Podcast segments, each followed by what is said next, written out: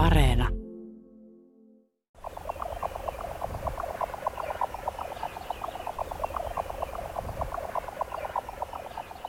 Jänkäkurppa kuuluu ehdottomasti lintumaailman aatelistoon. Se on salaperäinen, komea ja käyttäytymiseltään mielenkiintoinen lintulaji. Ne onnelliset, jotka ovat joskus päässeet kuulemaan jänkäkurpan omituisen soidin äänen, ovat varmasti samaa mieltä. Oikeastaan jo pelkästään äänen perusteella laji tekee suuren vaikutuksen. Ei sellaista ole muilla linnuilla. Satojen retkiöiden aherus ei ole todellakaan mennyt hukkaan. Kun tyynenä yönä kauniilla lakkasuolla, hyvien tuoksujen seassa, on päässyt kuulemaan taivaalta kavioiden kopsetta muistuttavan soidin äänen, on suorastaan herkistynyt. Jänkäkurpan soidin on unenomainen klopsatus. Yötaivalta kuuluu, kun hevonen kopistelisi puusillalla. Miten se edes on mahdollista, että jollain lintulajilla voi olla niin veikeä ääni? Siinä on samaan aikaan ripaus mystiikkaa, huumoria ja iloa ja vieläpä menemisen meininkiä. Voin sanoa, että jänkäkurpan soidinta on ikävä. Onneksi näitä kokemuksia on vuosien varrelta muistipankissa useampia. Nykyään jänkäkurpan ääntä kuulee entistä harvemmin.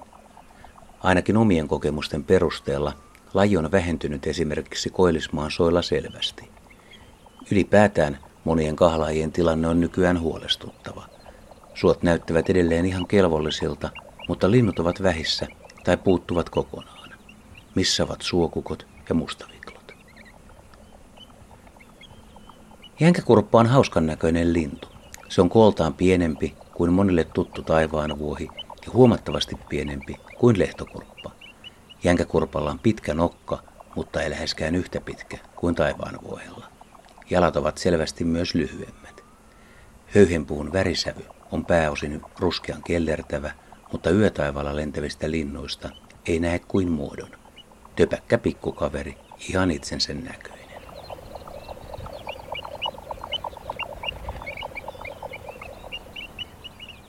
Jänkäkurppa luottaa suojaväriinsä. Yleensä se ponnahtaa vasta melkein jalan alta lentoon ja silloin ehtii nähdä hiukan värejä ja muodon, mutta usein tilanne on niin nopea, ettei kokematon lintuharrastaja ehdi siitä nauttia.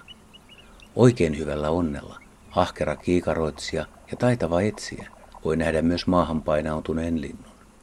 Tämä on kuitenkin harvinaista herkkua. Voin sanoa, että moni meistä kevään syksyn rannalla tallustaneista lintuharrasteista on tietämättään ohittanut jänkäkorpan muutaman metrin etäisyydeltä. Pääsääntöisesti muuttoaikoina jänkäkurppaan voi olla kuitenkin helpompi tutustua kuin pesimäseuduilla. Palataan pesimäsoille. Jänkäkorpa pesii Itä- ja Pohjois-Suomen märillä, vaikeakulkuisilla soilla ja luhtaniityillä.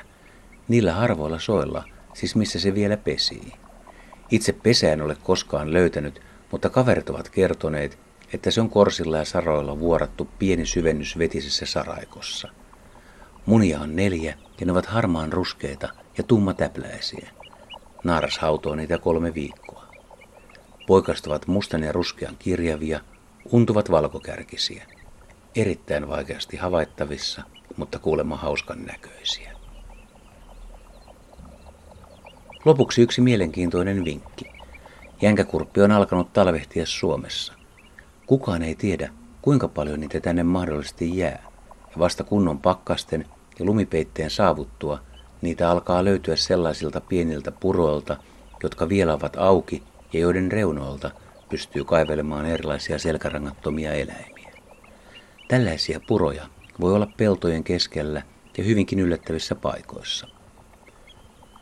Kylminä talvipäivinä näitä puroja ei kuitenkaan kannata kävellä ristiin rastiin, mutta kauempaa voi kiikareilla etsiä. Onko puron varrella elämää? Ja jos ei näe lintuja, voi nähdä jalan jälkiä lumella.